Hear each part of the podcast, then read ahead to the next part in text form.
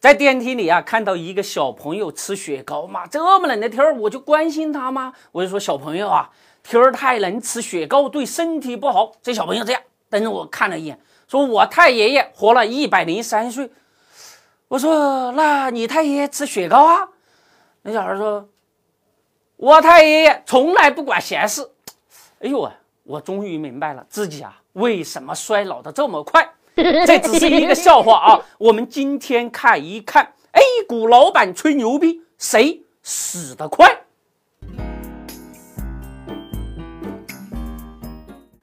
业绩不突出，吹牛逼突出。二零一八年第一有股非泰禾集团莫属，董事长那样一拍胸脯，平均每个持股者就赚了二十二万，羡慕嫉妒不？在 A 股。哪家上市公司的老板吹牛最强？吹牛的背后，A 股的韭菜又是怎样被割掉的呢？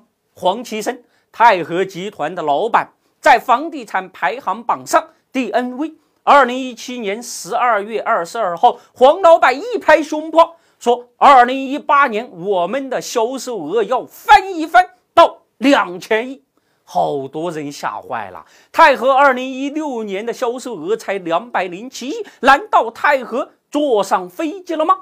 就在黄老板拍胸脯的时候，泰禾二零一七年的销售额还真的坐上飞机，到了一千零七亿。泰禾的销售额能翻番，靠的是扩张资产负债表换来的。在一百二十五家 A 股房企中，泰禾的资产负债率绝对能够进入前十七位。一千亿的销售额背后，是一千五百多亿的负债，以及第一大股东百分之九十九股权已经被质押了。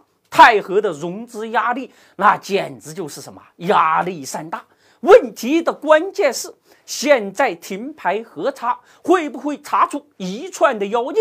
一旦真的有古怪的话，那么泰和想通过 A 股融资来降低资产负债率的路就堵死了。两千亿的小目标咋个实现呢？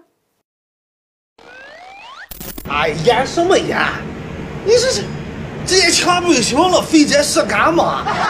在 A 股啊，喜欢吹牛逼的老板很多。当时石墨烯火爆的时候，宝泰隆的老板焦云就拍着胸脯说：“我们的石墨烯技术储备和生产上国内绝对第一。”苍天啊，宝泰隆那个时候连个采矿的执照都没拿到，怎么就成了绝对第一呢？康恩贝的老板胡继强相对保守，说呀：“我们十年后营收可以达到千亿。”十年后。是个什么概念呢？是二十年，还是三十年呢？那个时候，胡老板，你还在上市公司吗？反正股价是蹭蹭的拉上去了。无论是黄老板、焦老板，还是胡老板，在数据吹牛逼方面呢，跟比亚迪的老板王传福相比，那都是相对保守的。王老板说，到了二零二五年，比亚迪的营收要达到。万一，哎呀，到底能不能实现，鬼才知道。反正啊，我知道最坑爹的那就是贾老板。贾老板说要把乐视做成第一个千亿美金市值的民营企业。现在贾老板自己连一张回国的机票都买不了了，恐怕呀，曾经的公募一哥现在都被坑的在哭鼻子了吧。那到底怎样才不被坑呢？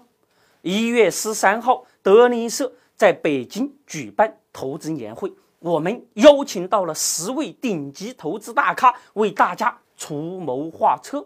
由于门票已经售罄，现在我们的年会音频预售已经上线了，你只需要通过德林社的微信公众账号就可以进行。音频预约了，做生意要有目标，愿景是美好的，现实需要一步一步做出来的。作为上市公司，规划通过公告发出来，才是对投资者的承诺，而不是老板随便信口雌黄的。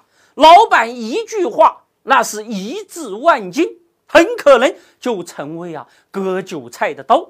面对 A 股上市公司老板吹牛逼，也许股民们会说，他们呐就应该是哑巴鸡祖先，多磕头少说。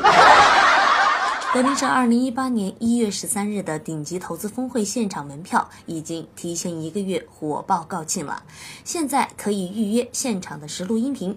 大家可以关注德林社的微信公众号，点击下方菜单栏的峰会音频预约入口，现在预约就可以享受优惠价格，赶紧来吧！